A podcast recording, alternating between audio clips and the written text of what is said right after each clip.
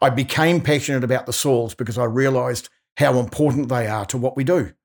There's you can't get away from the fact that that it doesn't matter what sort of farm type you're on, you rely on that soil to be in good order. You can't farm soils that are in, in poor condition. It's it, one, it costs a lot. Two, it raises the risk. There's, there's just no sense in it. Welcome to the Quorum Sense podcast, where we explore how New Zealand farmers are creating more resilient, regenerative, and enjoyable farming systems. I'm Jono Frew. And I'm Duncan Hum. Today we're talking to Mike Porter from St Andrews, not Waimate, Canterbury arable farmer and classic car petrolhead whose innovative approach and early adoption of regenerative agriculture has turned a steep rolling block into a really high performing dryland no-till cropping farm that also embraces a strong role of livestock diversity and what that can play in a successful crop production system. Rightio, Mike Porter, how are we? I'm good, good. That's the story. Yeah. Jono, how are you? Yeah, good. Thanks, Dan. Good. Awesome. Good. Awesome. Good to be here. First, first session. First session. Dragged Mike all the way up from Waimate. Yeah, well, um, you're more St Andrews actually. Yeah, it's a sensitive subject. Just to- just to- just- My just girlfriend's for from St Andrews, and people ask her. She says she's from Waimate, and her old man goes, "No, you're from St Andrews."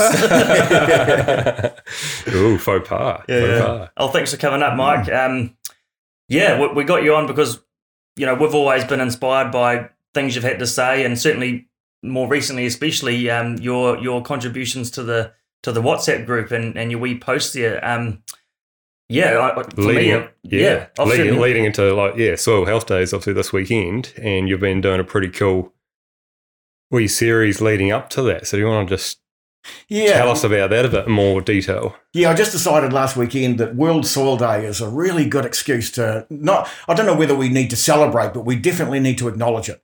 You know, like 95% of the world's food is grown on in soil or on soil.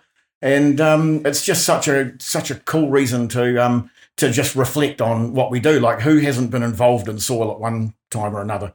It's good therapy getting our hands dirty and yeah, and I, I just think it's a it's a great thing to to talk about soils. Yeah. Yeah, it's it's a really exciting thing, and and the more I the more I know, the more I find out, and the more I know, the more I realise I don't know, and that's that's just fantastic. Yeah, Yeah. that's it. Yeah. And how long you been farming for now, Mike? Um, we I came back home at in 1983 uh, from um, I'm a Telford boy, a gate opener. Yep. Uh, so I did a year at uh, at uh, Telford Farm Training Institute, as it was known in those days. Um, quite frankly, because um, my family we doubled our acreage in 1984, uh, which put us in a really perilous position equity wise when the 1984 election happened, which caused a lot of political upheaval uh, which resulted in um, for agriculture the loss of farm subsidies, etc. Mhm. So um, I was un- well, I, I don't know whether I was unlucky, but I, I, I consider myself to be to be lucked out when it came to um, getting to uni. I, I didn't get a chance to go. It was uh, it was a case of come home and work for nothing, or there'll be nothing to work for. Mm. So I had to make a decision there and then. And back Yeah. then, you know, you, you hear the obvious, of his passion and Mike's, you know, uh, voice or just general expression about soil. Back then, did you have the same sort of passion? Like, did you see soil back then, um, you know, the way that you do now, or was that something that came much later? No, that was yeah. I I I really um what where it started was I was um you know we we've always been into growing crops and we're I should explain that we're um over three quarters of our farm area is quite is quite steep as far as an arable farm goes. You couldn't really consider it arable country. It's it's more sheep and beef, all dry land, no irrigation.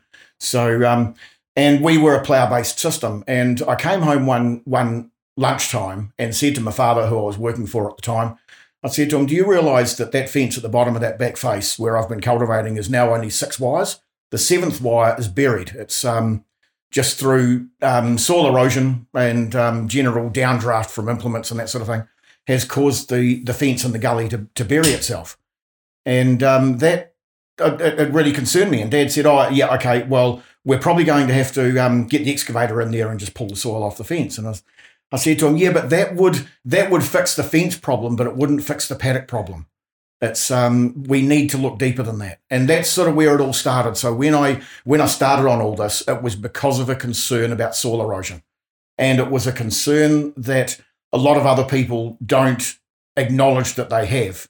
But everybody's got soil erosion. We talked about that in one of our on one of my um, uh, Quorum Sense posts, where um, you know there's such a thing as vertical erosion.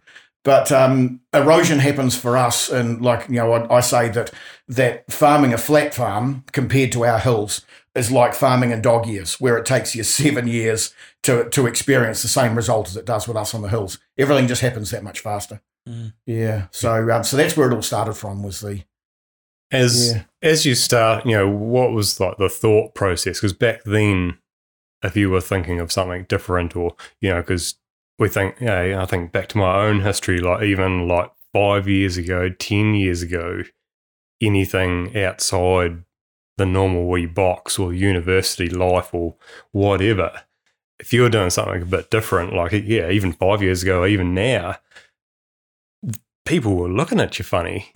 and so, and obviously, you're, we're blessed at now we've got all this open source information and networking with social media and information so much easier to get. Yeah. Back in the eighties, how did you get a hold of like no you know, how, how, did, how, did, how did you not think oh, I'm in it I'm just this crazy fruit loop that I'm seeing the world different even though I'm seeing it right or whatever.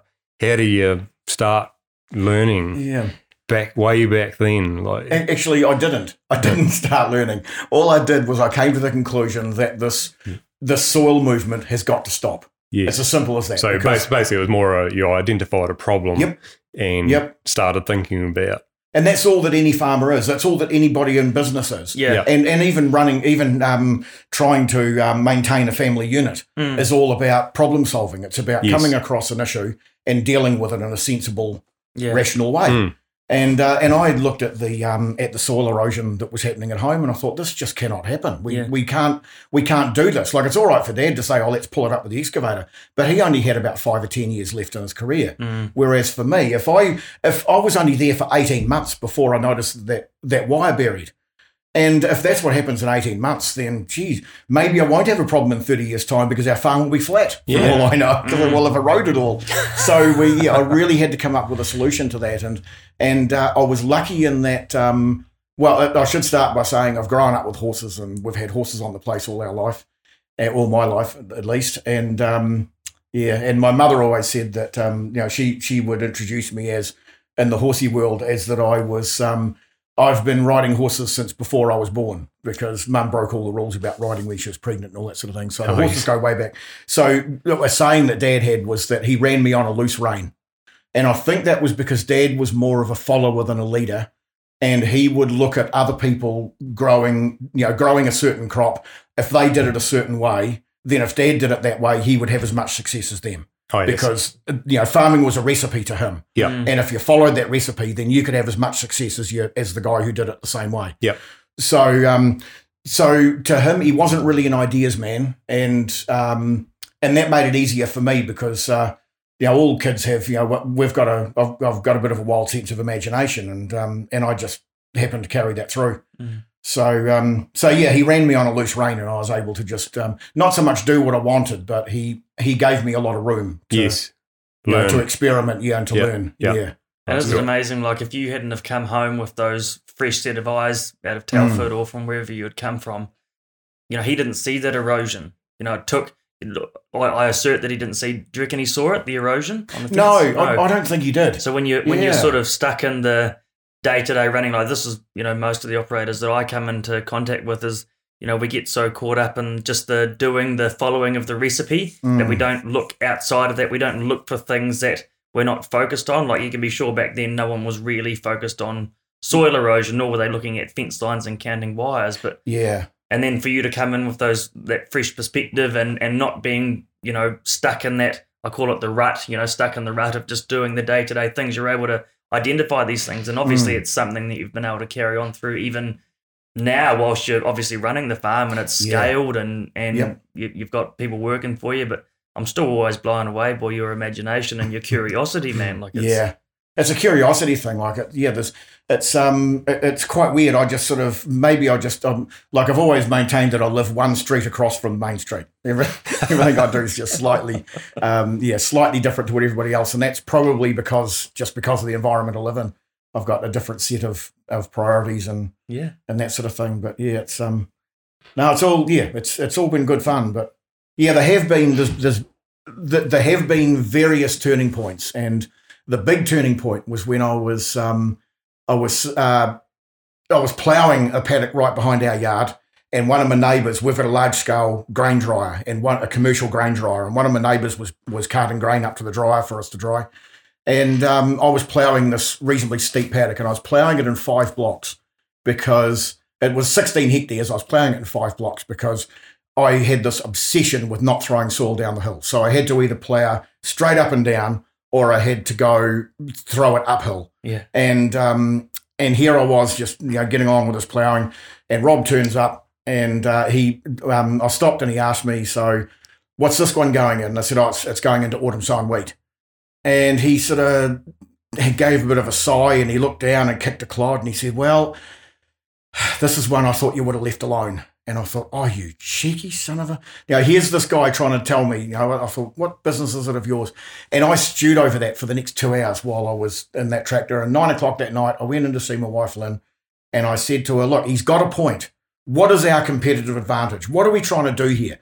He's down there on the flat with a 90 horsepower tractor pulling a drill the same width as ours. We're doing all of ours with six tyres on the ground and 190 horsepower or 180 horsepower. So I said, where's our competitive advantage? We, he, we pay the same amount for a litre of fungicide as he does, the same amount for a tonne of urea.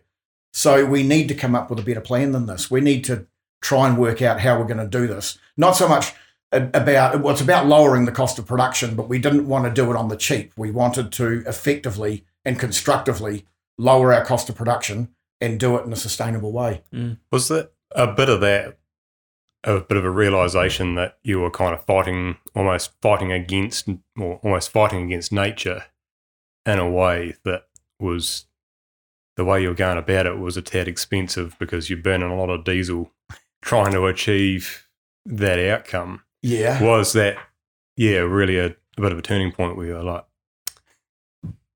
is this really the smart thing to be doing? Like, how, you know, are we working harder or Yeah. smarter sort of Yeah. deal? Which So- is a brave thing to do when at Yeah. that time there's no other options. Yeah. Like really there Yeah. wasn't, you know, there was no off, off the shelf direct drills back then. No one No. was really doing that, were they? No. Well, they, they were. There was, yeah, but I could get into that later. But there was, um, yeah, the the there was a the the the driver behind it was the fact that I was more interested in growing crops than I was in livestock. Yeah. and that was probably just because I was a young fella, used to build hot rods, race cars, that sort of thing, and I've always been into the machinery side of it. Yeah. and um, and I just needed to come up with something with a way that we could make it work because, like I was saying before, we were stuck in that.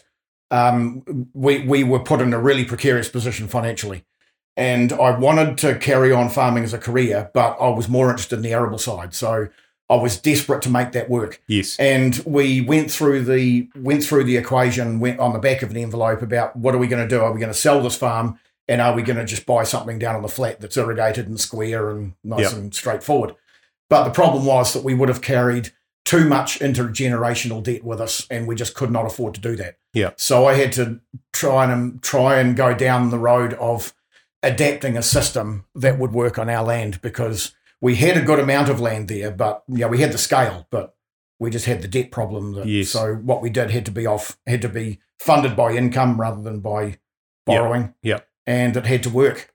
And, Yeah. and it's quite a different time that, isn't it? I just picked up a book recently talking about the 80s Mm. and that time. And obviously, like my family went through that and how we got through it, I don't know. And, Hmm. you know, like, yeah. Dark So, times. Yeah, like the, res- Dark times. the respect I have my parents for getting Yeah. us. I don't, I don't know how I would, you know, I put Mm. myself in those shoes. Like, how would I cope with it? And I was like, Yeah. I don't know how I would do it. And it's um, Our low point insane. Like, our low point was 1989, where we had made, um, we were, um, we had a $400,000 gross income back then. Um, we lost $71,000 in 1988. And then in 1989, we lost, we made a second loss of $77,000. So we were well up there, you know, 20% of our gross, um, you know, as, as a loss, as a cash loss.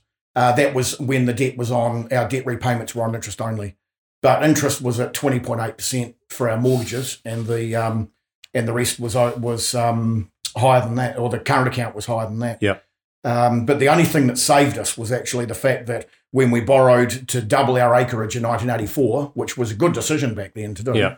Uh, we borrowed on a second mortgage. So for the for the se- the mortgage the second mortgagees had to get the, the written permission of the first mortgagees to put us to sell us up, and the first mortgagees only had a um, they had a very small mortgage. We decided not to add on to that mortgage. We decided to draw up a new one, and the first mortgagees wouldn't give uh, the permission to um, to uh, to foreclose because we were, um, as far as they were concerned, they had plenty of equity in it. Yep. So uh, they had nothing to lose. Yes. So they, um, yeah, they basically kept us going. There was discussions about foreclosure at, at that time. Oh, absolutely. We'd Wow. yeah, we had received a um, we'd received a foreclosure notice. Uh, we were negative nine percent equity. We were showing these two losses in a row, and uh, we had um, yeah, we had to you know, they were acting on their in their best interests. Mm.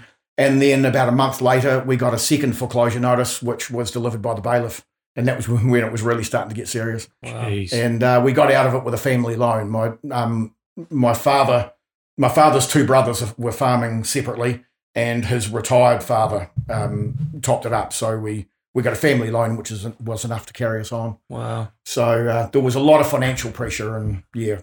So I wasn't in a position to be able to go out there and buy big machinery and things to do what I Mm. wanted to do. So Mm. we just had to make it work in other ways, and yeah, So I suppose, yeah, that's a good spot to lead on with. Like, the, I suppose the innovation that comes from being in a position like that for a start, and then yeah, you're already sort of got this mindset where you've got to figure out how to change. Um, so I suppose it's a good point to start. Let's drill down into this. How you got into no-till and off down that rabbit hole. yeah, Um, Yeah. and what you know what was the the process up until the point obviously now you're rolling a Cross Slot and Yeah. really into that and getting some great results but what talk us through the process from going from a ploughman down to the point where you don't own a player and you've got the Cross Slot as a key part of your Well, system And with the dialogue and the community, you know, saying that you can't, you know, run arable crops on those hills. Mm, yeah. or, or grow an arrow or have an arable system without yeah. ploughing. Yeah. Dry Yeah. land on the hills. What, Are you mad? Yeah. Yeah, well, my, my father was typical, and like we were all running um, mixed farms back then. We all had livestock in our system. And my father was typical of that generation who would, to him, it didn't really matter what the contour was. To dad, a, a, a pasture paddock was merely a cropping paddock having a break. So that was how we kept it all sustainable in inverted commas, was that we would have a pasture phase in Yeah. our system. That was the rest phase. Yeah, Yeah. yeah. So um, so that's sort of that's what we all did naturally, and we just we had more hills than everybody else, so we just we did what everybody else did, but we just did it in a slightly more extreme fashion. Hmm. And being young and silly, I was I was you know all for that because it you know a bit of risk in your life is makes things exciting. Yeah. And Mike Yeah. loves the big gear. yeah. yeah, yeah, yeah. So, so back then, I was still dreaming of changing our our seven furrow plough with an eight furrow reversible and all that sort of thing. And I thought the reversible plough was the key, but it actually wasn't. And um, and then when when we started going down the no till route, you know, like I said before, it was really only driven by um, by soil erosion and what I was seeing with soil moving and clay knobs opening up and that sort of thing.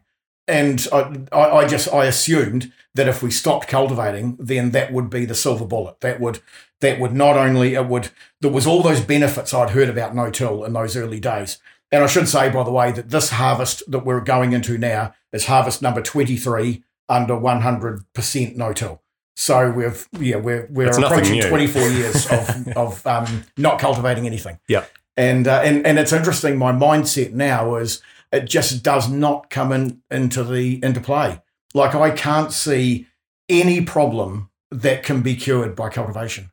It's absolutely it's crazy. It's really weird. It's just my mind has been totally recalibrated. Yeah. You know, there's guys there at the um I was at the FAR field day at Chertsey yesterday, and those guys were there was one guy talking about how am I going to control weeds if I'm not burning the residue and I'm not cultivating. And I was um, explaining to him later on that hang on, the reason why you're spraying the weeds is because you is because you want to clean the paddock up. But the reason why the weeds are growing is because you're cultivating. So if you stop cultivating, you won't have weeds. You, you and oh yeah, yeah, but you, you've still got weeds. And I said, yes, I have still got weeds, but they're well and truly controllable. And um, and he was saying, yeah, but cultivation just offers so much better control. And I said, no, hang on a minute. In New Zealand, our um, us and our forebears have been cultivating to control weeds for hundred years. Mm. It's it's taken hundred years to get this far. Why are you still battling it? Yeah. If cultivation worked to control weeds, then Hmm. we would have no weeds. and we're not making that. any progress with it. It's not No. getting any better. We're developing No. stronger and stronger chemicals, and Yeah. you know more and more resistance to those chemicals. The weeds are winning that battle. Yes. Yeah. Yeah. and so- in your system, Mike, like previous to your you know light bulb moment around diversity, which we'll talk about soon. Mm, Um, prior to that, you know, growing grasses and cereal crops. I know you did play with some some oilseed rapes and things as well, but Yep. when you look at you know what causes weeds to grow, and a lot of that is compaction, and when we're just growing grasses and small clovers and things, we're not getting that aeration that that will you know help with that um, reversal of the soil compaction. So of course the soil compaction persists. So of course the weeds persist. But Mm. You're playing with more more plant diversity, more different root architectures, and yeah. and like well, last time I was out at your farm, I, I didn't see many weeds, man. Like, is, No. would you say it's getting better? Yeah, yeah, yeah, definitely. But I should say about weeds, weeds are an interesting thing because um, basically what it happens is like if you cut yourself, you you'll bleed, then that forms a scab, and then on um, then from there the skin repairs itself. And you may end up with a scar, but it will repair itself. And that's what nature's doing by growing weeds. She's repairing herself. She's covering the soil because bare soil is a real problem for, for nature. Hmm. And uh, she'll do everything she can to, to uh, protect it. Because what happens when we cultivate, um, the trouble is that um, the hyphae and the you know mycorrhizal fungi that is um, that is the basically the link between the nutrients and the and the plant um, or the biology in the plant. Um, the problem is when we break all those and we expose them to the air, we the the soil ends up being less fungal in that cultivation layer and more bacterial. And when it goes bacterial, we end up with this nutrient, this nitrogen-rich soil that just immediately grows weeds as a reaction. Mm. And so, um, yeah, so everything it's it's like a chain reaction. It all Yeah. It all happens one after the other. So And then we go and apply some synthetic nitrogen that drives it even further. Mm, We've got the perfect yeah. storm or recipe, if you will, for growing weeds, don't we? Yeah, yeah. But in my, we, we could cover it a bit later, but in, in my situation, I just don't think that that not applying artificial nitrogen is the answer. No, no. Uh, no. Because nitrogen is the driver of production and it depends on your on your system and how you how balanced your system is, whether you need artificial fertilizers or not. sure. So I'm not quite that far down the track. So so for me, it all yeah, go- going back, it all started with the no-till because that was to me, in my limited knowledge, was the silver bullet. It would give us soil stability and it would give us moisture retention, especially if we left the residue there. But one thing I did acknowledge early on is that no tillage is not merely the decision to stop cultivating. It is a system. And the system involves things like residue management, it involves crop rotations, and it involves all sorts of things like that. So you can't just stop cultivating and, and say you're no till. It won't work. It just and won't people work. did that, didn't they? Yeah. Mm, yes. Yeah. Yep. And all of a sudden, it was no till's fault. You know, like it Yeah. was the yeah. Yeah. Yes. And that's the weird thing is that um, is that if my system for one reason lets me down, one reason or another lets me down, apparently it's because no tillage doesn't work. But if their system lets them down, it's an act of God. Hmm. Oh, it was it was a dry year. Bad oh, season, It was yeah. a bad season. Yeah. Yeah. Yeah. There's always something there. My hill washed away, and well, isn't that just unlucky? Yeah. Yeah. just- what are the chances? Yeah. yeah. Yeah. So yeah, it was um back then it was going to be the silver bullet, but um but yeah, you were talking about the um the the, the biodiversity part and um and that sort of came along it was that was solving a problem. Every every step along the way has been solving a problem. But to me where it all started with was soil quality. And it was soil quality and soil stability. And so um yeah, so that was really the, the starting point was that I was passionate about this. I became passionate about the soils because I realized how important they are to what we do. Mm. There's you can't get away from the fact that that it doesn't matter what sort of farm type you're on, you rely on that soil to be in good order. You can't farm soils that are in, in poor condition. It's it, one, it costs a lot. Two, it raises the risk, and um, yeah, it's there's, there's just no sense in it. Yeah. So yeah, I I just started to try to learn how to look after soils, and I thought no tillage was the answer. But I'd been all, f- over 15 years in no till, And I was digging holes one day, as, as you do. You know, there's a spade on every vehicle at home. And I was digging holes, and I thought, and we had been talking about soil quality a bit earlier than that in a um, no tillage conference that I was at. And I was looking at my soils and I was really disappointed. I was I was thinking, why is it that after 15 years plus of no till, we were seeing virtually perfect soils in the top 100 to 150 mils, and then below that, you would think that I'd stopped cultivating yesterday. They were still quite tight, and they were, you know, they weren't really as open and friable and and full of um, organic matter and um, you know residue as the top layer was. And um, I, after looking around and doing a bit of digging, I found that, or doing a bit of um, theoretical digging, I found that the reason why was because of the um, that is that's only as far as the root zone of the majority of the crops that we were growing. Mm-hmm. So it was then that it dawned on me, um, far too late in my opinion, that uh, it's it's all about it's not actually about no till, it's about living roots, Mm-hmm. and no till is stage one of getting there. Yeah, so that was when we started getting into cover crops. Yeah, and the diversity that the cover crops offers. Yep. Yeah. So what was the the like your first casting casting your mind back? What was your first crack at a cover crop, and how did that go? Um, and and how did you go about designing that? Well, actually, that that wasn't about growing cover crops. Wasn't actually about the living roots for a start. I'm, I'm just it's all coming back to me now.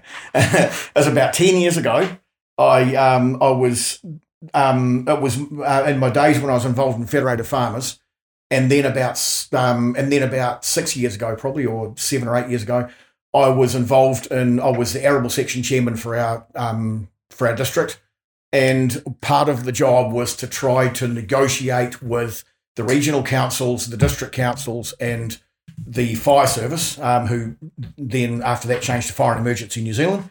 We had to try and negotiate a a, a system where farmers could could burn crop residues. And I was very passionate about burning crop residues in that um, it wasn't that I was into burning uh, everything. I just wanted to retain the right to burn as a, as one of the many tools we could use to be able to do what we considered to be the right thing. So if we lost the, the right to burn, in my opinion, that we could bring up other problems. Um, that, you know, we might solve one problem, but we might create two at the same time. So um, if we could use it sensibly and we could use it rationally, then I considered burning to be a useful tool. Yeah. So, and I was representing my, you know, my um, constituents. Hmm. In that process, it became it became obvious to me that uh, it's only a matter of time before we there's a chance that we lose the right to burn.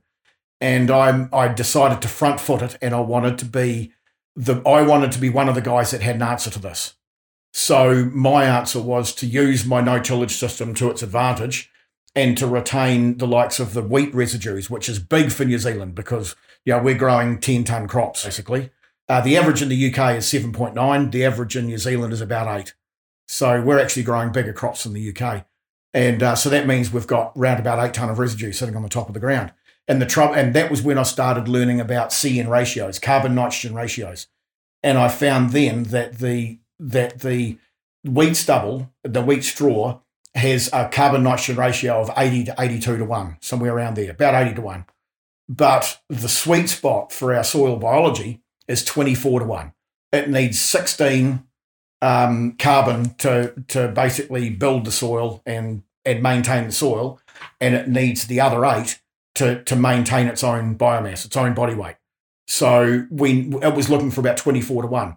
And I learnt that if we were to apply, if we were to add this 82 to 1 carbon nitrogen ratio of wheat stubble on the ground and expect the biology to break that down, they're going to go mental trying to get that under control and they're going to need energy, which is the nitrogen in it. If there's not enough energy, they're going to go looking for a good, easy, available source of energy, which unfortunately for, for the farmer is plant available nitrogen. Mm. And that's where we get nitrogen lockup. So the problem is that when you've got a battle between the soil and the plant that we're trying to grow, the soil will always win. There is never ever going to Yep. be a, a, a time where where the soil doesn't win.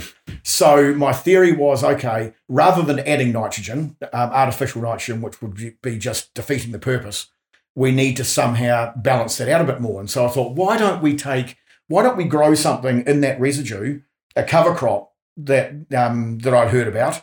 Why don't we grow something like that where where we grow something really low CN ratio, and then if we left that there and let it rot down with the residue, it would effectively dilute. It would water down the carbon in the in the um, in the wheat, and so that was what I did. That's where it all came from.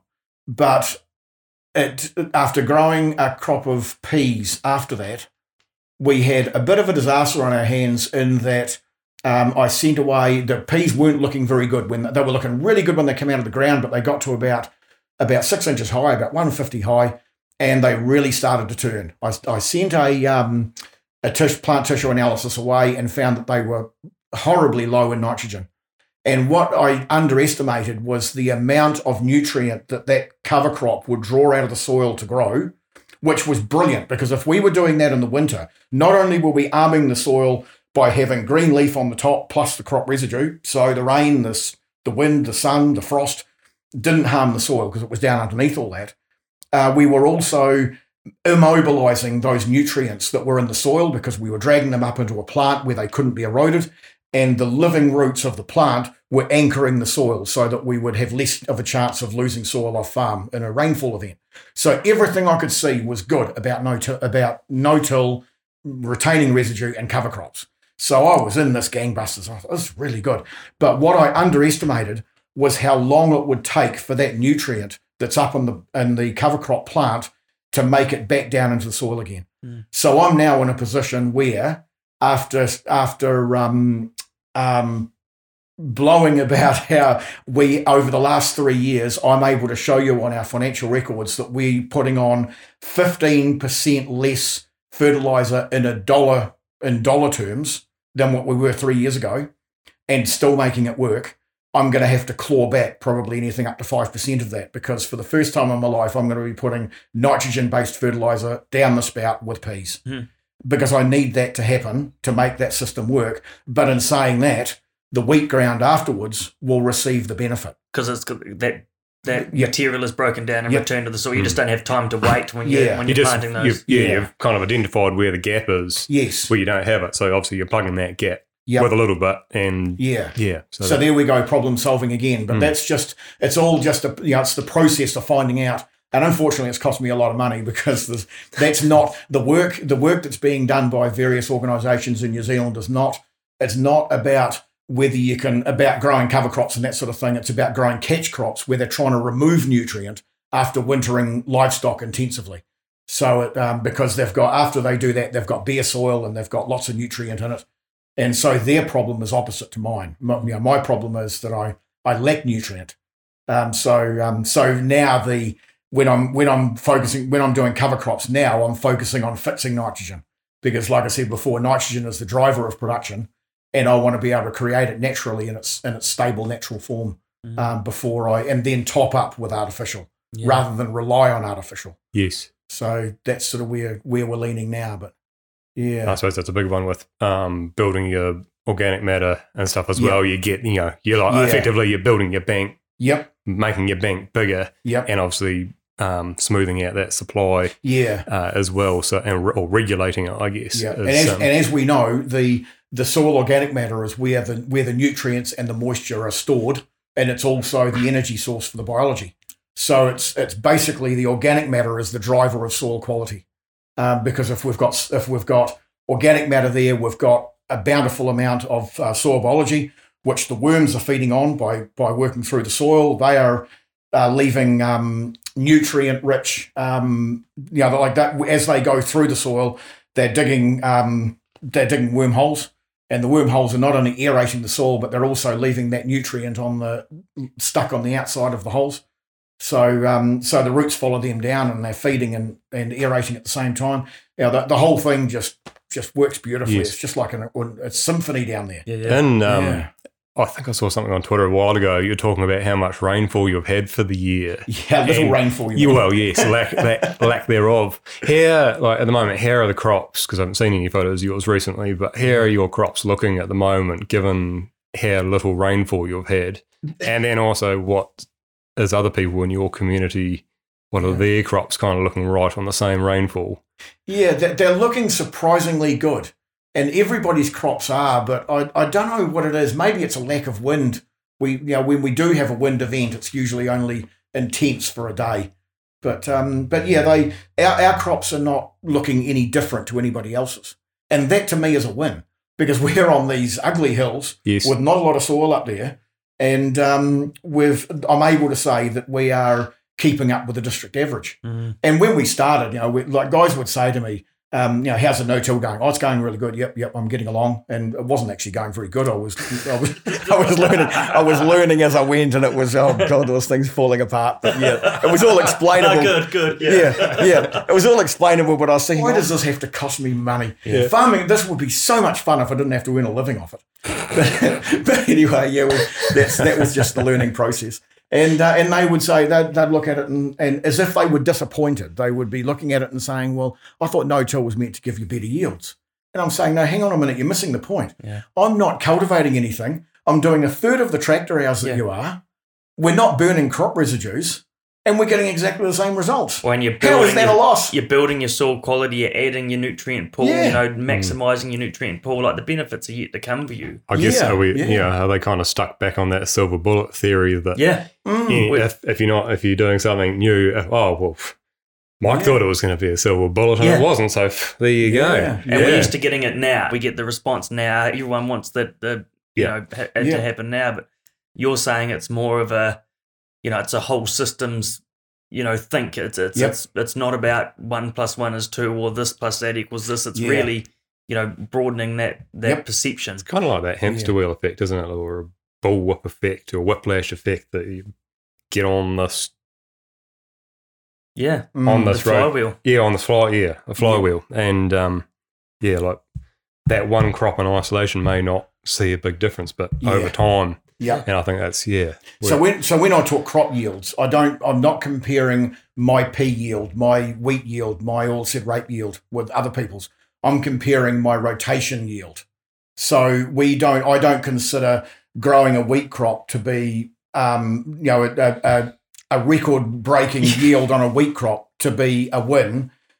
To me, the win is about having a say a five or a seven year rotation and having all of those crops winning. So it's we're playing in nature. We play the averages game. Mm. Everything's about averages and everything's about balance. Yep. Yeah. It's no so- point growing a record breaking crop that actually costs you money and then afterwards you Yeah. can't grow anything. Yeah, you've 'Cause got three years to destroyed. catch up. Yeah. Yeah. Yeah, Yep. yeah. So it's like you know one no tillage guy um, who I know very well. I've got a lot of respect for. And when he first started out, he told the direct drill salesman that um, this is a gimme. I, he says, "I'm. I'll, warn you now that every I I lease out X number of hectares per year to a potato grower, and he leases that to grow potatoes. I'm going to keep on doing that because that's my best earner.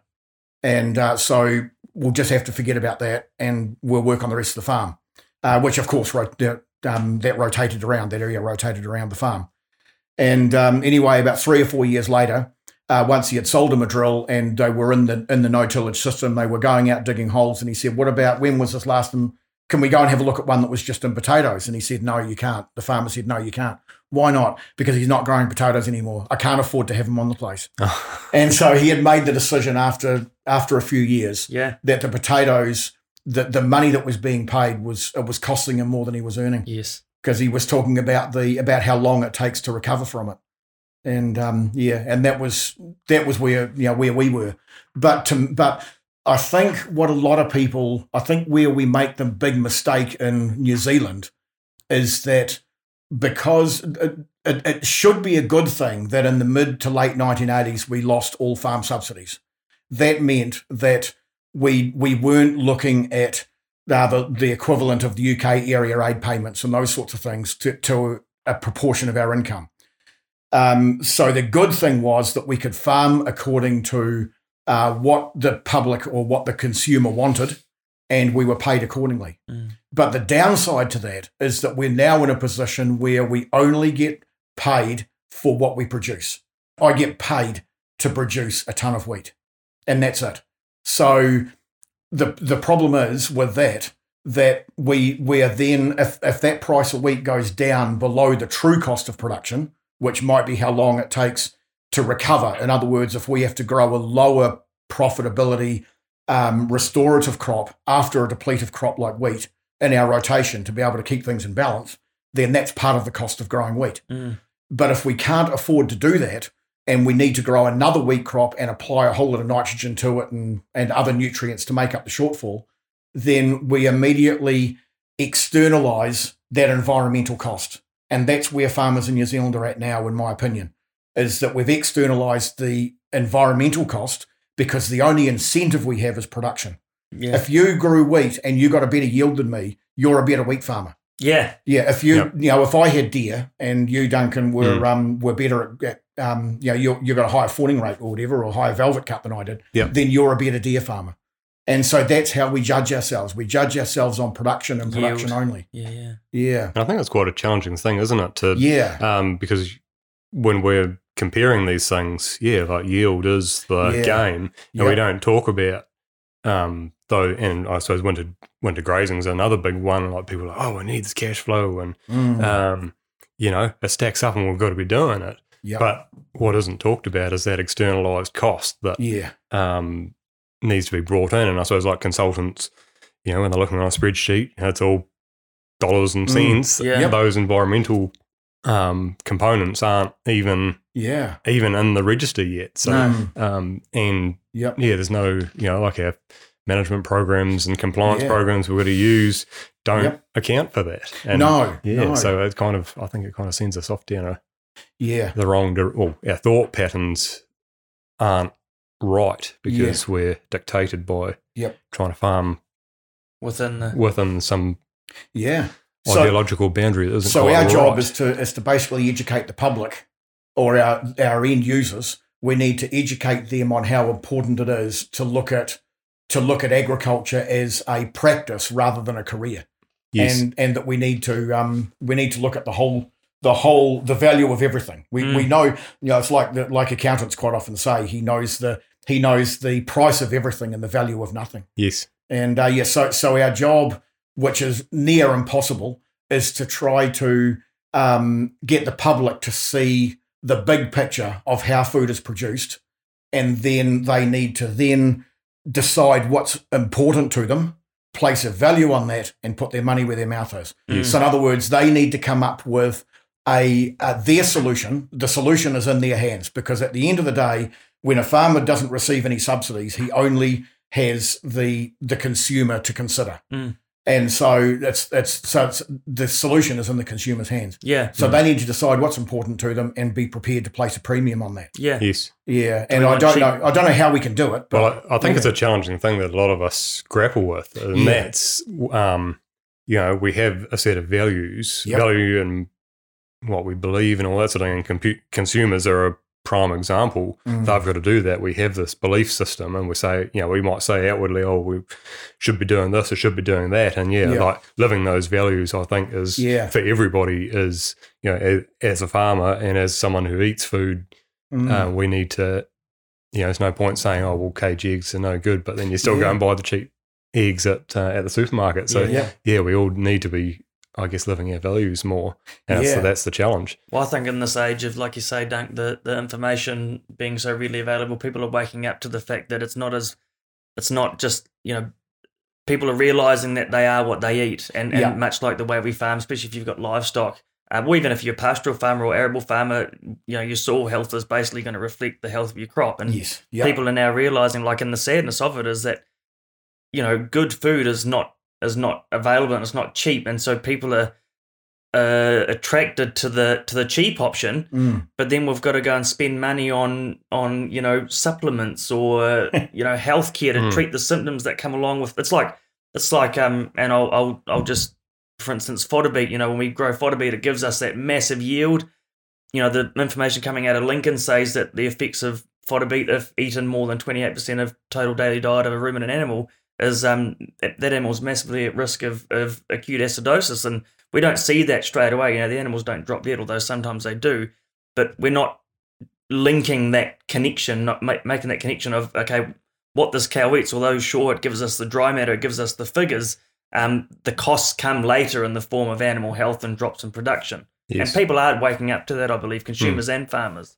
I think it can only be a good thing. Like the more we can connect with consumers and actually, because I think by and large, consumers don't understand No. production systems. And I think Yep. I, I saw it somewhere online somewhere yesterday. Someone was saying about they were frustrated that consumers, you know, it was someone who wasn't into regenerative ag at all, and they, they were making the point, oh well, consumers they they like this idea of regenerative agriculture, but they don't understand production systems. So Mm. What would they know? Yeah. So that that was like the thought process, but that's the other way around for me. Otherwise, uh, you know, the more I can show people what I'm Yeah. doing, and you know, you have people that come and have a look, and it's just like you see them light up, or you, Yeah. yeah, you explain how you're doing it, and they're like, "Man, that's cool." Or Yeah. like, you know, even like last year, I had one of my neighbours down the road who that you know they're quite conventional farmers, very good, and she's a photographer, well, both kind of semi-professional. She rang me out last year. She's like, oh, I've just driven past seeing that crop of yours, and you got your velveting stags in there, and it's Mm. all looking. Oh, can I come up and uh,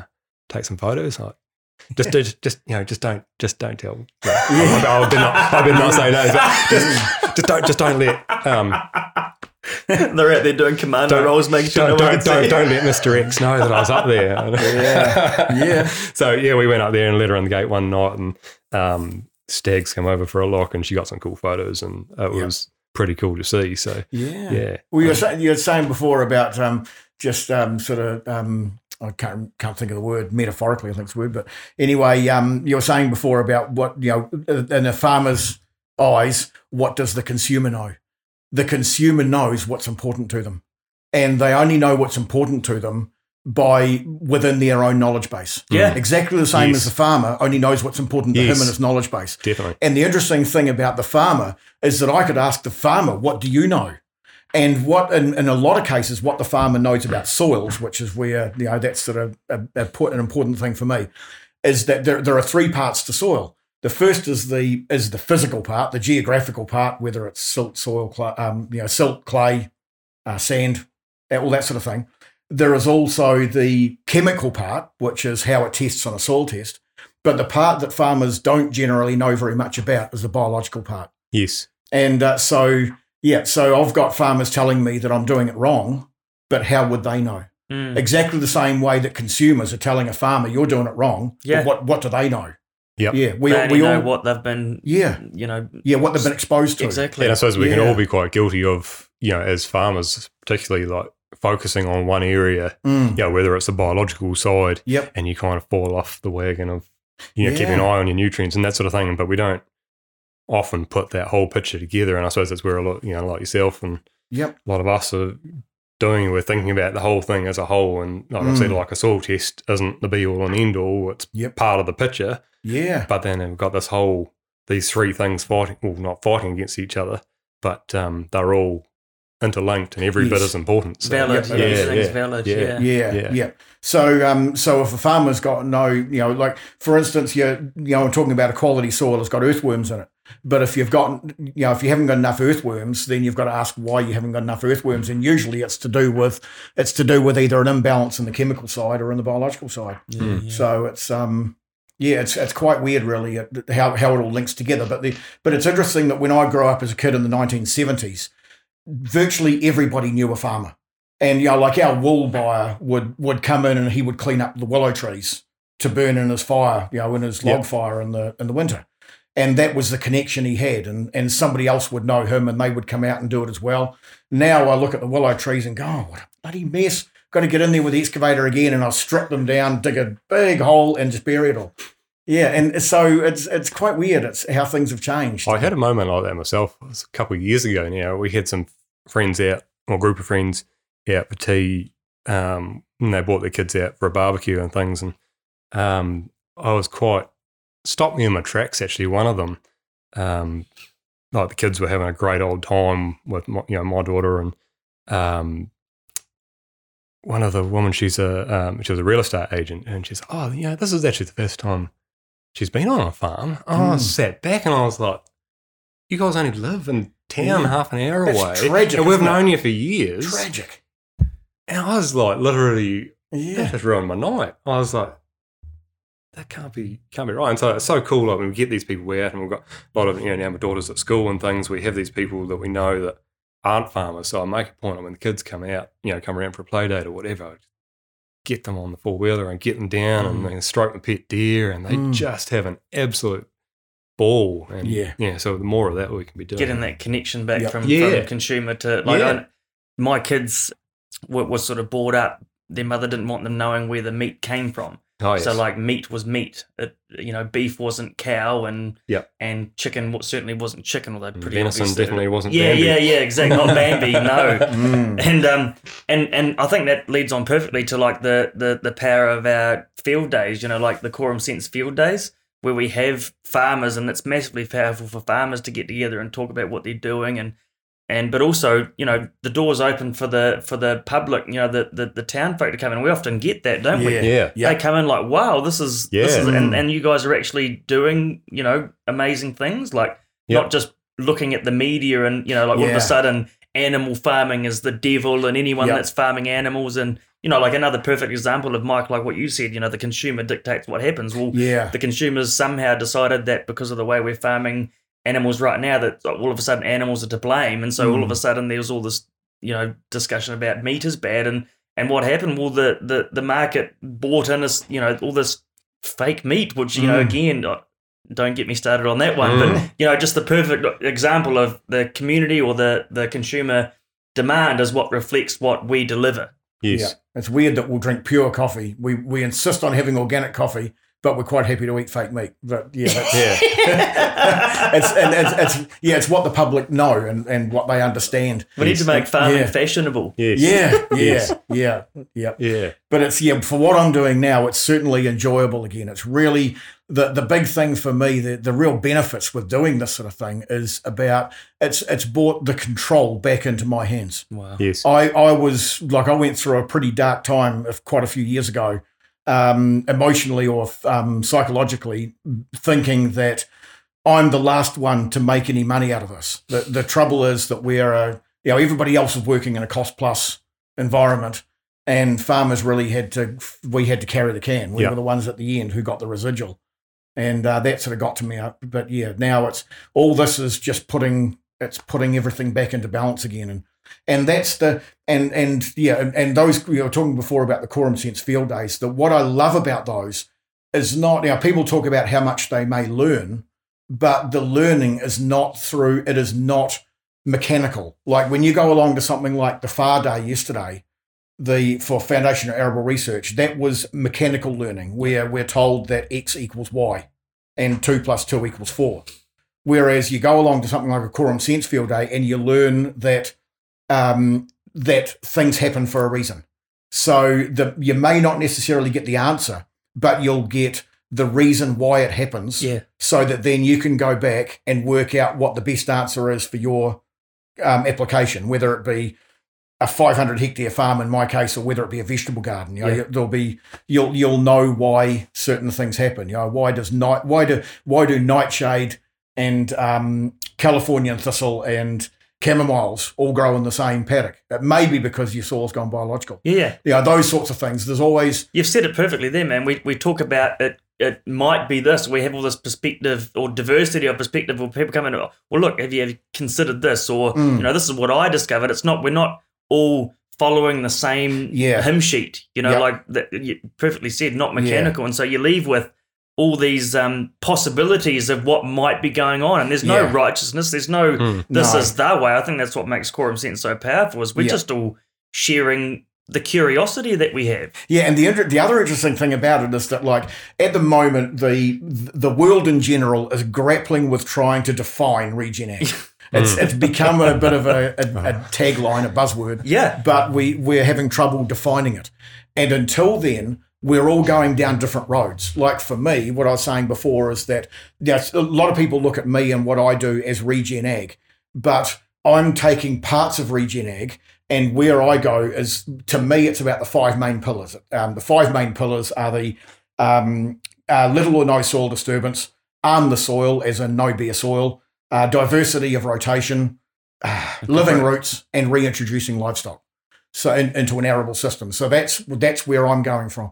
But there are other people in there that are doing things like using biologicals and they're doing sort of things like that. Whereas I'm looking at that and saying, no, that's stages down the track. Yeah. So that's the great thing about about this whole process is that we can we can pick our priorities, what's important to us or to our system, and then concentrate on those, get them up and running, and away we go. Whereas, like I was saying before, the mechanical learning, you've really got to be doing the whole lot in one go. So guys will go out there and buy, they'll borrow half a million dollars and buy all sorts of shiny shit and um, and drag it around the paddock Mm. cultivating, and um, because they've been told that this cultivator is better than the other one, they all do. They all do the same job. Yeah, well, that's Um, why we, you yeah. know, we we we sort of want to avoid at all costs the the definition of because the way that I look at it is we're all just farming, and and Yeah. like if we box regenerative farming or define it, people that aren't doing the definition of that Yeah. are not regenerative, and all of a sudden Yeah. there's this division between are you regenerative, and if you're not, you're bad or wrong. yeah. You know, we're all just farming, and there's so many different ways that it can look. Mm, And yep. and you know, um, certainly me personally, I'm not interested in defining regenerative agriculture, and I'm actually No. sort of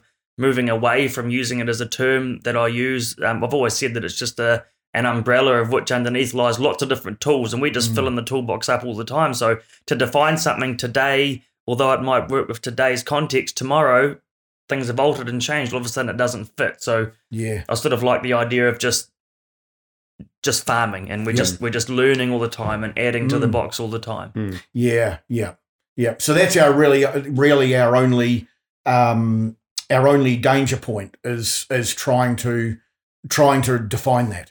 And uh, yeah, I think the best thing to do is just to walk away, just Yeah. to take two steps back from from even trying to define it. Yeah. Yeah. And we need to, yeah, we just need to make it clear that you know what what the that it's it's not important. It's not that important. Yes. Yeah, yeah. Like I, yesterday, I met a guy who had been, oh, I've been, cult- I've been um, uh, cultivation free for 23 years as well, and it turned out he was a sheep farmer who grew um, about eight hectares a year with a little direct drill, Yeah, yeah, yeah, yeah. and he considers himself to be no till for 23 Yeah, yeah. years. Yeah. Or like and I'm I- looking at what I do and saying, oh god, that sort of degrades what I do. Yeah, But yeah. it doesn't matter. It just doesn't matter. Well, like I'm doing Yeah. the diverse species thing. Oh, yep, yep. What are you Mm. growing? Oh, I've put plantain in my ryegrass. yeah, You know? yeah, it's, it's context is key. You know? Yeah. Yeah. yeah. But I mean, it's all on evolution, isn't it? Like, Exactly. um, like my just think about like my farm system.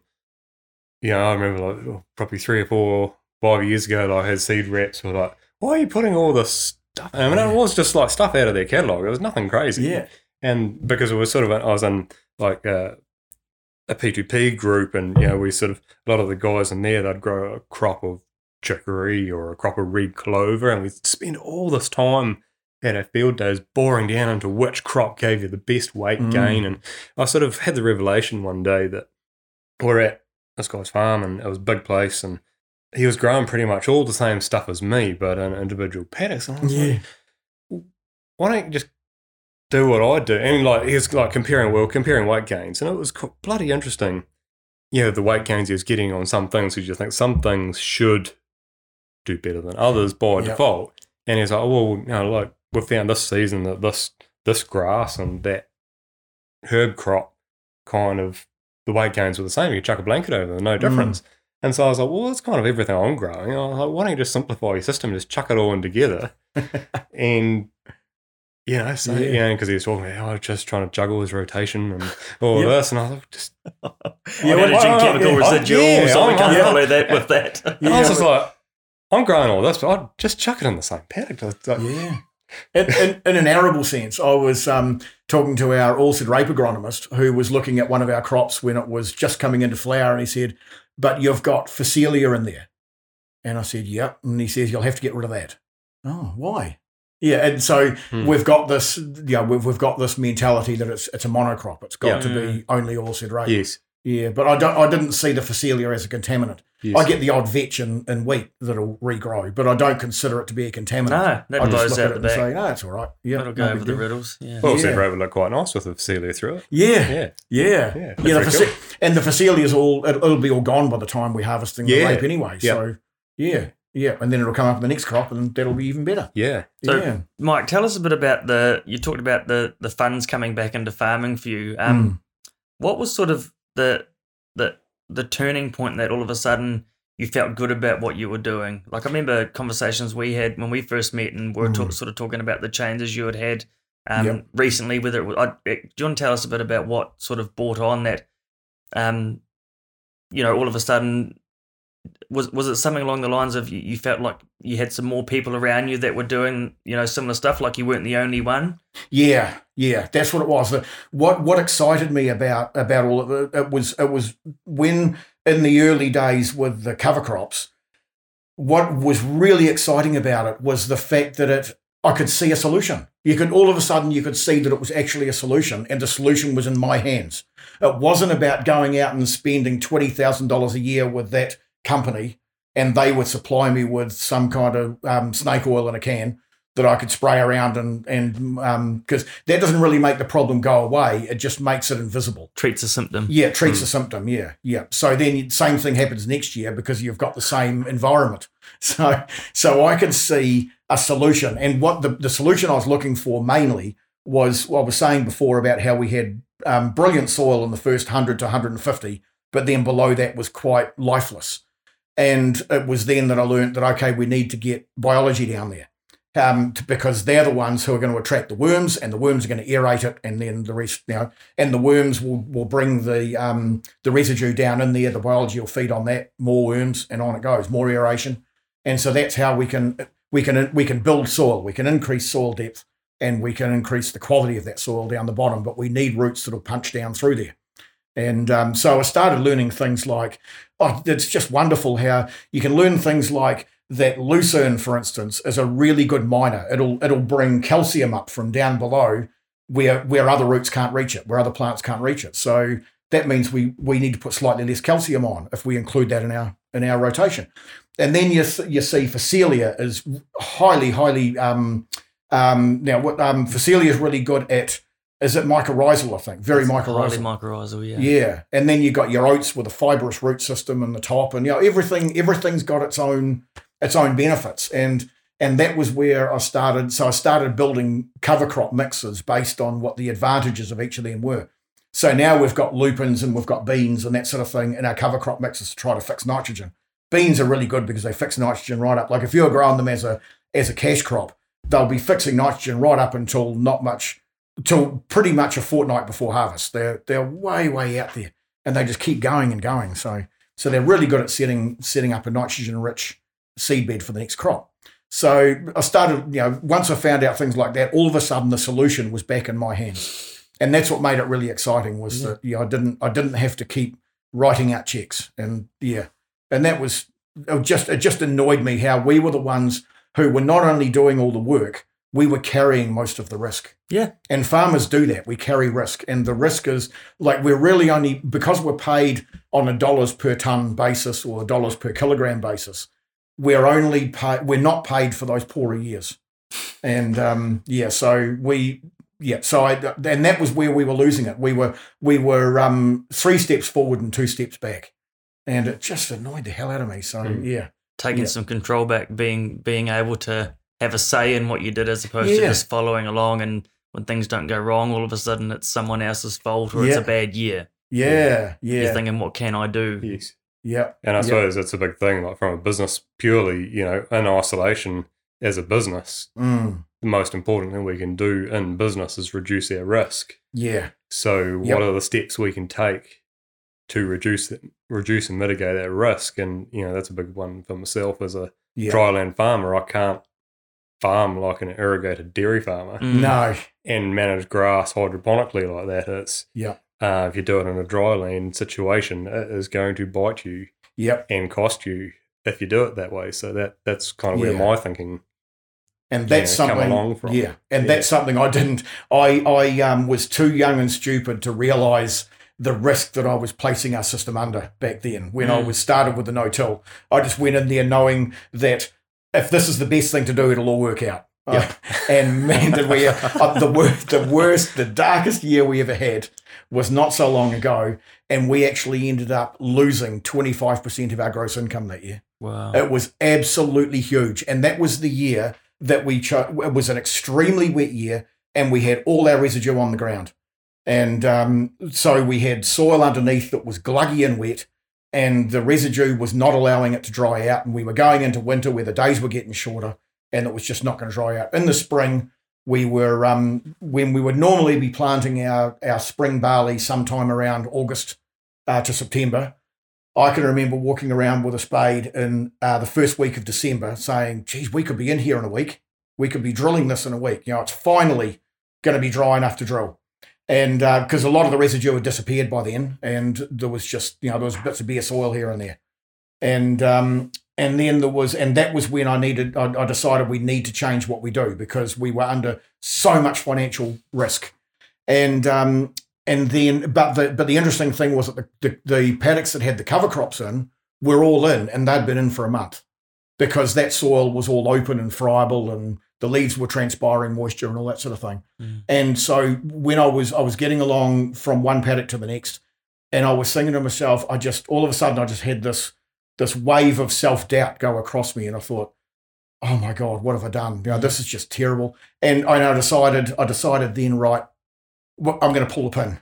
That last 35 hectares of barley that's going in is not going in. Because if I plant it now in the second week of December, back then, then we're going to be harvesting in April yep. and we're going to be late for the next year as well. We're just, all we're doing further down is we're just taking ourselves down and down. A, a, you know, we're in a vortex yep. and we're getting sucked down into it and we're just going to be out of business. And just spending a lot of money in the yeah. process. So, yeah. so what'd you do with that 35 hectares? Uh, we we made the that's why we made the loss was yes. between that other crops that were sown either too late, too wet. Yep. Other ones where we had seed vigor problems because we went into the wet soil and they just hardly grew. Um, so yeah, seed vigor is a very important thing under no-till. It's yes. it's really it's it's more important than it is under under a conventional system. Mm. Um, and um, so all we could do was really just to, like I said, we just pulled the pin and we had to follow that through. Yep. So we missed out on the income from that. And, um, and but we put it into oilseed rape the year after. We planted it in February, and that resulted in the best harvest of my career. Yeah, yeah, yeah, because we were on course and everything went in in good order. I suppose it's the thing, isn't it? Uh, from disaster, you didn't necessarily. Um, well, it's become pretty expensive lesson, but um, mm. minimise the damage in the process, and uh, yeah, you yep. prevented that knock-on effect that would have yeah. taken you five years or something yep. to get yourself back out of. Yeah. Um, well, imagine so, if that soil was bare. Yeah, yeah. Imagine if you didn't have it covered. By the time we got to January or even February, it was virtually bare because yep. all that residue had, had gone. Well, it's perfect. Yeah, was that. yeah, yeah. But there was, and the, and the nitrogen was back, of course, because the yes. um the biology had all but stopped asking for it, and so we were. It was a beautiful seed bed, and that was where that it was. It was almost like the old fashioned summer fallow without cultivation. So um, we didn't get to do the chem fallow because, of course, the weeds aren't growing, but um, or not on the scale that you'd normally see them. So yeah, so there was one glyphosate back in November or something like that that we did, but then the rest of the time it just it just sat there. Yeah. But um, but yeah, that was that was a huge cost, not only financially but also biologically or environmentally, because we had all that, you know, just all that um, fallowed ground. So of course that was that was basically eating its life savings mm. um, to, to survive because there was not, no living roots in there. So um, so yeah, that you, I've had times like that where it's been these major turnaround type times, and they have forced me to you know to, to problem solve to to make a decision to problem solve. Yeah. So um, and that's one of the reasons I'm here now is because the best thing I can do is to um, make people aware of the fact that life is not linear yes. and that we um, you know things happen and that it happens to everybody and here's my solution yeah maybe you can gain something out of this yeah mm. yeah so um, mm. and what would you say to those guys mike that that you know given your experience and and you know what you've been through and learnt mm. for the guys that, that they don't even have to be arable but the guys that are perhaps listening that are thinking they'd like to perhaps try some new things, some new techniques, but let's say that there's no one around them that would agree with that, or you know, yep. there's no one around that's doing that sort of stuff. What would you say to those guys to sort of, you know, give them a, a, a bit of a, a leg up on, you know, things to that they can use or techniques or yep. people they can talk to, or yeah, what yeah. would you say if, to those guys? If you don't try, you'll never know. Yeah, um, it's that's really what it comes down to. The first thing you want to do is talk to somebody who's already doing it and just find just just find out as much as you can. Try to get in their heads. Try to work out what it is that makes them tick and how they how they think and how they prioritize. That's really what it comes down to. It's um you know like, like it's not farming is in any country in the world is not a formula. Everybody does it differently and it all depends on what your priorities are. When I first started with no till, um, I was farm worker for my father. It was only we, we went 100% after Lynn and I um, gained. You know, that was basically the first major farm decision we made. The first one we made was actually to get a decent set of um, scales and drafting system for for finishing lambs, and the set, and then we got a pasture rising plate meter because we thought I was thinking uh, because the trouble was that back in those days I did all the arable. Uh, when Dad and I were farming in a 50-50 partnership, I did all the arable and Dad did all the livestock. And then when Dad decided, when he retired at 65 cold turkey, I was lying in bed one night and I almost sweated with anxiety, thinking, oh my God, I'm a sheep farmer. I don't know about sheep. yeah, and so I had to learn as quickly as I could. And, the, and I didn't know things like how fast pasture grew. So I would look at it and say, we've got 1,400 covers by my um, rising plate meter. But I'm thinking, what's that going to be in a week's time? What's it going to be in a month's time? What happens if it doesn't rain? What's it going to be then? So I had to learn all this and write things down, and it was just about driving me mad recording and continually getting round and round the farm just looking at stuff. And that was what we had to do. But but when I decided that no till was the answer and I wanted to go no till, I wanted to try it. My father gave me he he let me do it, bless his heart. He let me do it on three conditions. The first condition was that no more than 10% of the crop area. He said, We're not an experimental farm. We can't afford to go broke over this. So 10% will tell you if you if you if it's going to work or not. But he said, if with what we're seeing here now, if you can make it work, it is the silver bullet. That that was what he told me. And so, uh, and that reinforced my idea that no till is where it starts and where it stops. I thought that'll do. That's all we need to do Yep. is no till. But no, that wasn't the case. but anyway, there was, but it was a really good starting point. It was the springboard. Um, the the second condition is that um, I um, oh my god, now now I've, I've lost my train of thought. I remember you, you had to yeah. have another plan, didn't you? Was that was yeah, that? that was it. Always have a plan B. Yep. He said, always have a plan B because because he says if this all turns to custard, you need to be able to get out of it with dignity. So um, so you need a plan B. The third and most important thing is that you must find out how it's done right. Because if you don't, if you're applying a whole new system, you need to apply the system in its purity. Otherwise, you'll never know whether it worked or not. or So- that or that risk of trying something, Yeah, getting it wrong blindly, Yeah. and then go, oh well, that was that failed. Yeah. clearly that Yeah. clearly no till was yeah. No, till doesn't work. yeah. clearly we, we tried we, we tried no Yeah. till and it didn't work Yeah, here. yeah, so yeah, yeah, yeah. So, but yeah, so so those were the three conditions Yep. that, that we um we tried it on, that's pretty cool. and the only problem we had was we had a horrendous grassweed problem in one wheat paddock, which confirmed one of two things. Firstly, that I I needed, or two two things. It, it confirmed that I need to take grass weeds reasonably seriously because we had a cultural solution before, and um and I needed to change culturally as well. So we were cultivating to control grass weeds, but we weren't controlling them. All we were doing was burying them until next year. Yep. And it just yeah, so we'd start with a theoretically clean seedbed.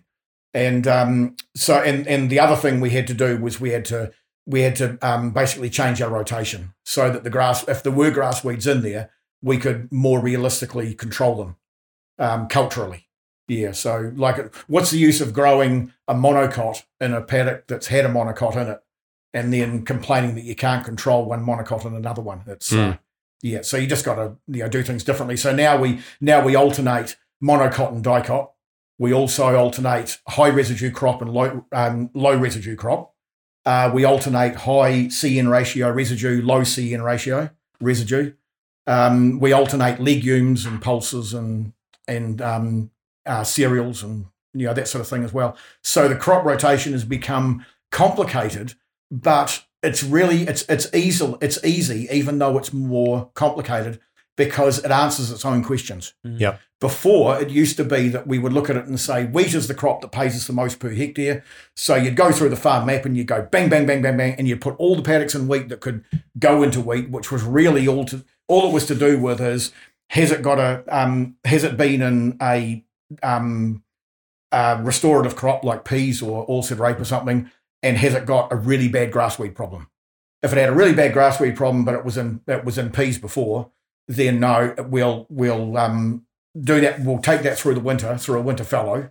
which um, looking back was just horrendous seeing bare soil all through the winter. and I can't imagine I ever did that.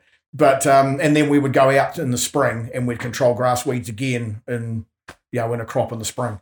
So yeah, things had to change completely. Yeah. But the another turning point with the no-till was when I was talking to a very well-respected um, no-tillage farmer, and he said to me, he said to me um, when I was looking, you know, looking at no-till, he says, he says, you ask yourself, because he was an American, he says, you ask yourself, why is it that you cultivate? And he said, there's only really three reasons, three and a half reasons why a farmer cultivates.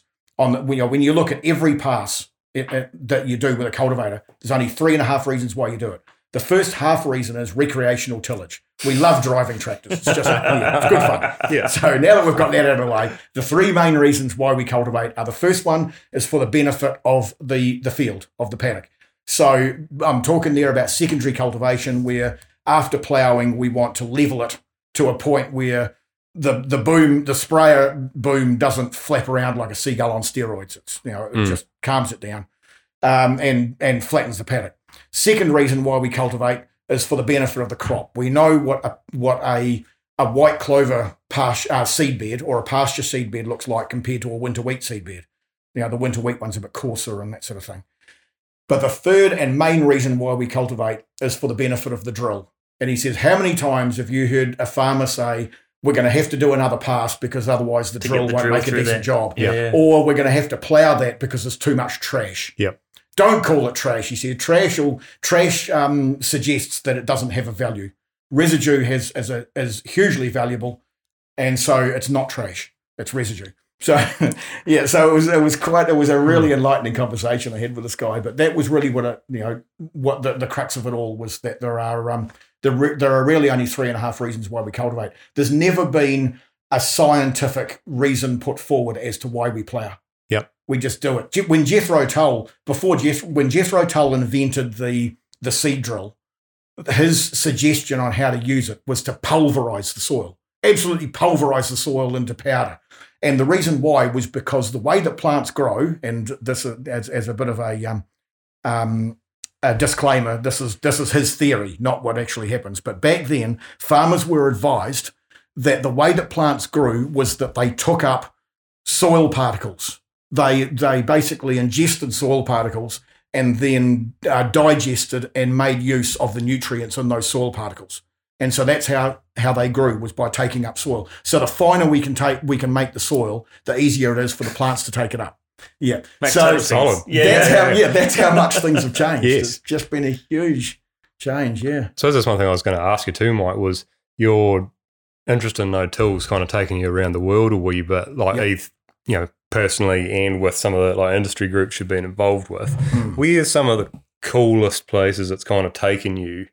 And I suppose what's the like some of the technology, you know, machine wise and people who are using it and what sort of systems compared with New, the New Zealand context. What's yeah, some of the coolest people you've seen Yeah. and some of the toys you've seen. One of one of our one of our real problems that we had in the early days, and I'm talking about sort of 15 years ago, was the management of residue. We were having real problems on the hills with the with the harvesters. Um, we were running two old Claas Dominators at the time, and they were making quite a mess climbing around the hills. And they were and and the residue was coming out one side of the chopper. We had a flatland machine, so it was leaving what we affectionately know as chaff trails, which is where Yep. the grain falls off the side of the bottom side of the sieve. Then when it grows, it grows a green line. And I could never get anything to grow in there because there was just too many slugs and that sort of thing. And so we um, um, we needed to manage the residue better and we needed to upgrade the combines anyway. And it was about that time that we were we we had the opportunity to visit the USA in 2010, and we um, we ended up going to an international no tillers conference in Spokane, Washington and that got us into the Spokane Valley, which is known affectionately as the Palouse region, which is basically a bastardized version of the word Appaloosa, which is the local um, the local Native American um, tribe. And um, so anyway, the Spokane Valley, I mean the Palouse is over five and a half million acres just in the Spokane Valley. So it's a very, very big broad acre um, farming area, which mainly grows wheat, um, canola, and garbos, which are garbanzo beans, which we know as chickpeas. So those guys are growing um, growing those crops on hills similar to ours, and they I'd seen for the first time um, operating a leveling combine, uh, which you know which uh, hydraulically tilts so that the um, it can go along the side of a hill and still be horizontal. The machine, the body of the machine, is still horizontal. still horizontal. Yeah. Yeah. And that to me was the answer because the salesman that I talked to over here was telling me, no, you just need a you just need this brand and this model on tracks because it'll climb really well. And I said, no, you're missing the point. The point is that because of that that um, um, center of gravity shift when it goes on the side of a hill, it's making a big mess. It's just carving things up, and uh, I need to be able to leave it perfectly flat so that I can, um, uh, or perfectly level, so that I can um, come in there with a no-till drill afterwards. And he basically told me that the problem with that is that you're no-till. If you're, if you're, the, the, what you need is you need a system that can cope with the damage that the harvest is making. And I thought, no, no, you, yeah, yeah, Yeah. that's not what I what I said or what I asked. Yeah. so thinking for yourself's pretty important. Yeah, yeah. And so we went over there and we immediately found the solution. And I'd been, and what annoyed me the most is that those guys had been doing it since they were pulling harvesters with horses. They had two guys on there that looked like the grinders on a yacht, and they were winding um, crank handles, working cables, and and leveling the the the track the the, the horse drawn harvester, you know, bagging function harvester, and they were just doing it by eye. So they'd do this and they'd look around and yep, that looks level. Go back the other way, and they were you know two guys, one one going one leveling it laterally and one leveling it longitudinally. Holy moly. So you couldn't And- find one of those models? No, no, I couldn't find it. Yeah, I, I, I couldn't have found a, grind, a grinder when I got Yeah, home. That yeah. the problem. yeah, yeah. Yeah, yeah. So, uh, so we were seeing the new version of those, which were electric over hydraulic controls. They were all done with mercury switches and gyroscopes and that sort of thing. So that was the answer. It was absolutely the answer. And uh, so we we um, in the end we actually couldn't do it out of the states. The um, finances just didn't work out. They pay far too much for used equipment over there. Yeah, they got too many um, government, you know, too many cash incentives, tax incentives, etc.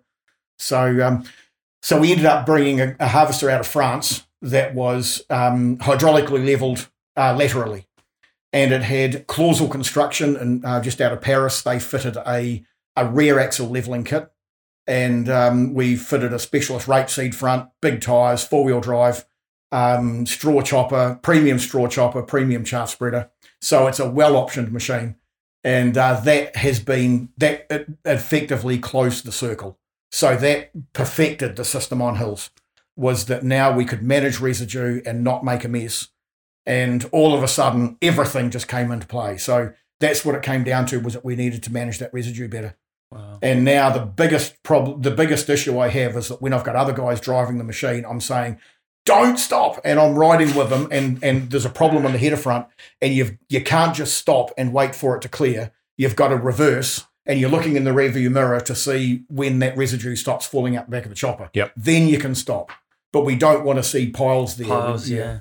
because um, that makes it hard for the drill to cope with. So, yeah, so that was fun doing that. It was get, getting all that set up. It was it was hugely expensive, but there's guys out there that spend twice that much on. Um, yeah, we spent about seventy or eighty thousand um, upgrading the machine, but I see guys spending that on GPS. Mm. But my um, in my situation, my my tagline has always been hardware before software yeah. Yeah. and that's what I what I believe. I know there's benefits in variable rate fertilizer application and all that sort of thing, but at the moment, my benefits are in hardware before software. Yeah. It's about having the right equipment, the right drill, the right. Actually, one of one old me, um, farmer mentor that I had years ago said to me, on an arable farm, you only need four decent items of kit. You need a decent drill, a decent fertilizer spreader, a decent sprayer, and a decent combine.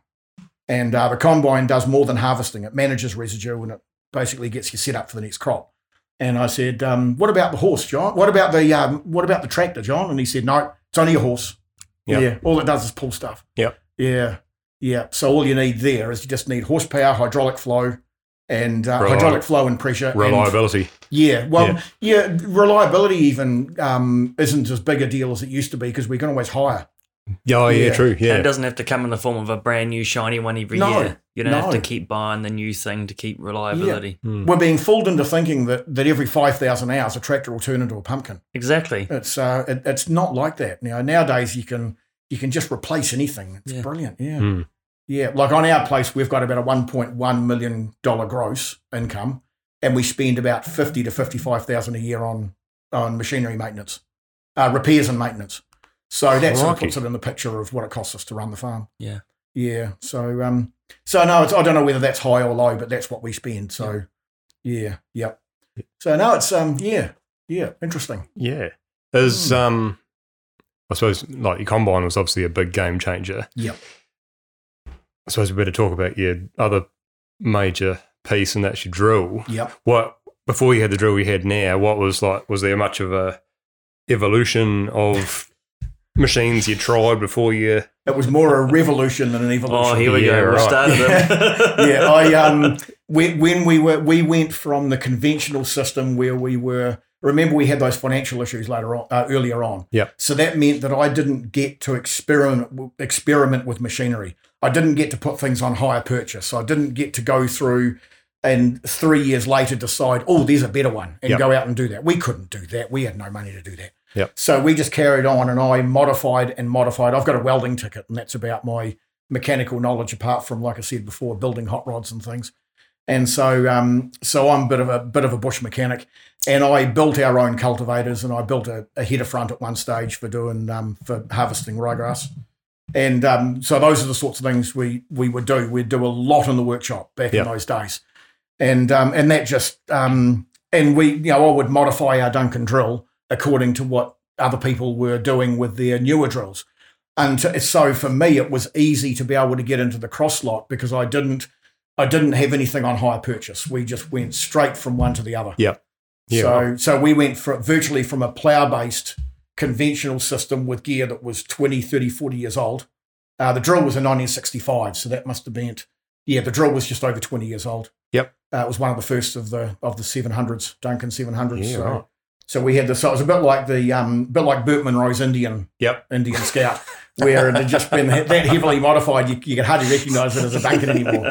Yeah, it had two small seed boxes on it, and Yep. it had it had an app, a, means where you could you could plant oats, but you could under you could uh, you could uh, broadcast white clover over the top, and it was you know so that was, you could do two different seeding depths, and, Yep. and they were both adjustable. And that sort of thing. It was quite a heavily modified drill. Yep. Which actually I sold for hundred dollars to a um to a scrap metal dealer Oh, back in the day. I was about So- to ask if you still have If you it. still had it, I would have Yeah, given you yeah. hundred bucks for So it. yeah, it's all gone.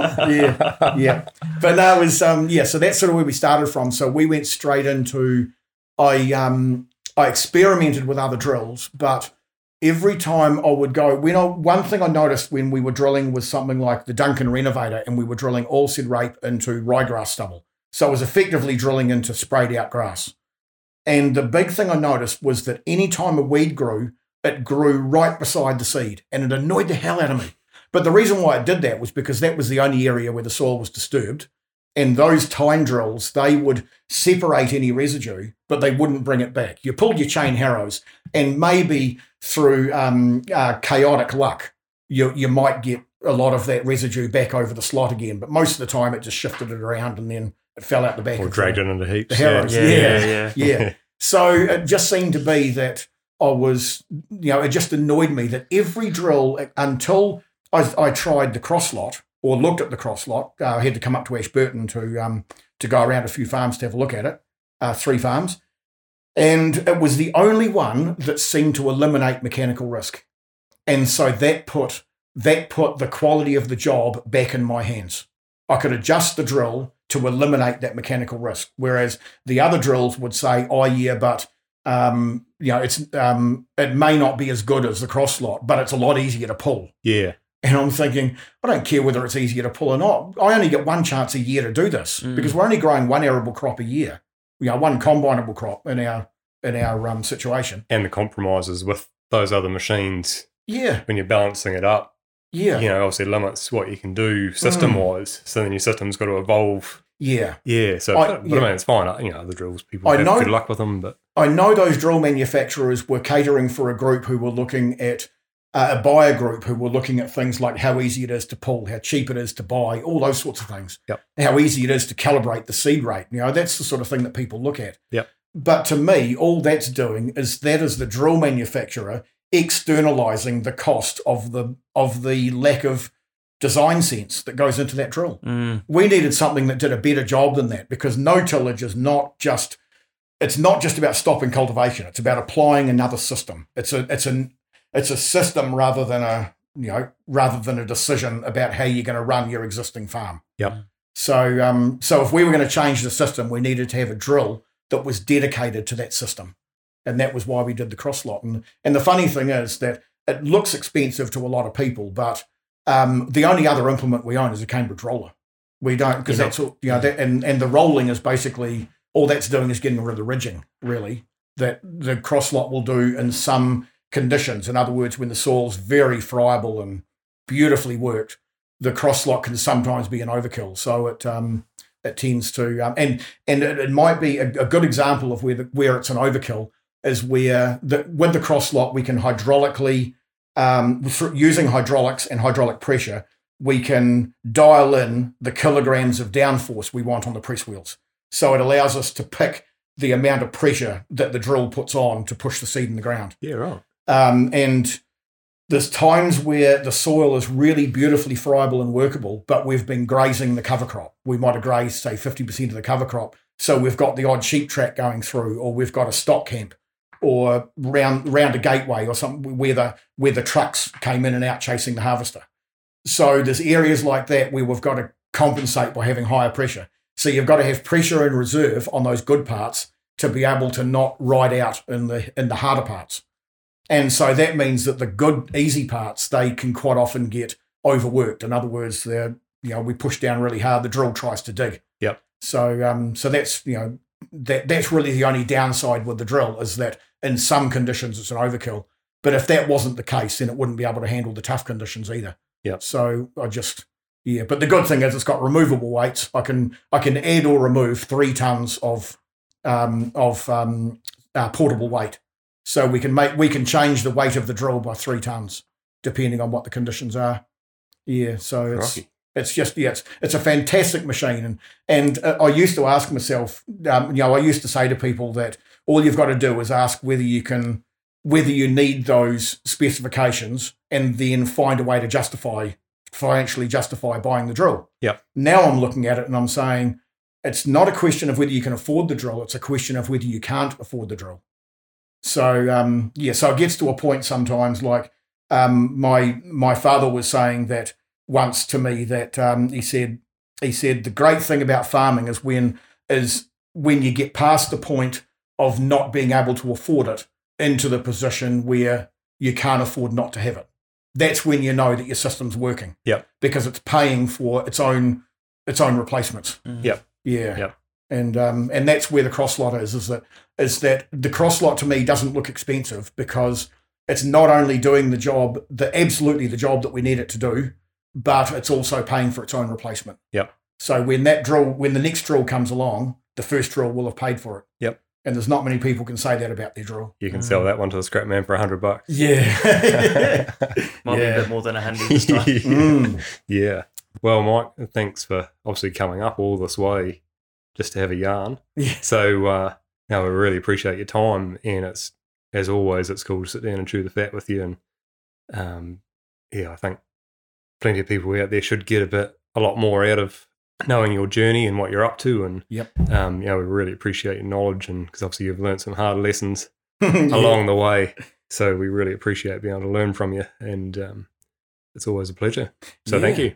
Yeah, well, thanks for the opportunity. It's um, it's been great. I, I feel it's a privilege to to be asked, and it's an honour to be able to. Um, I'm I'm really happy with the opportunity to be able to talk about it and to talk about where where we've come from and where we're going.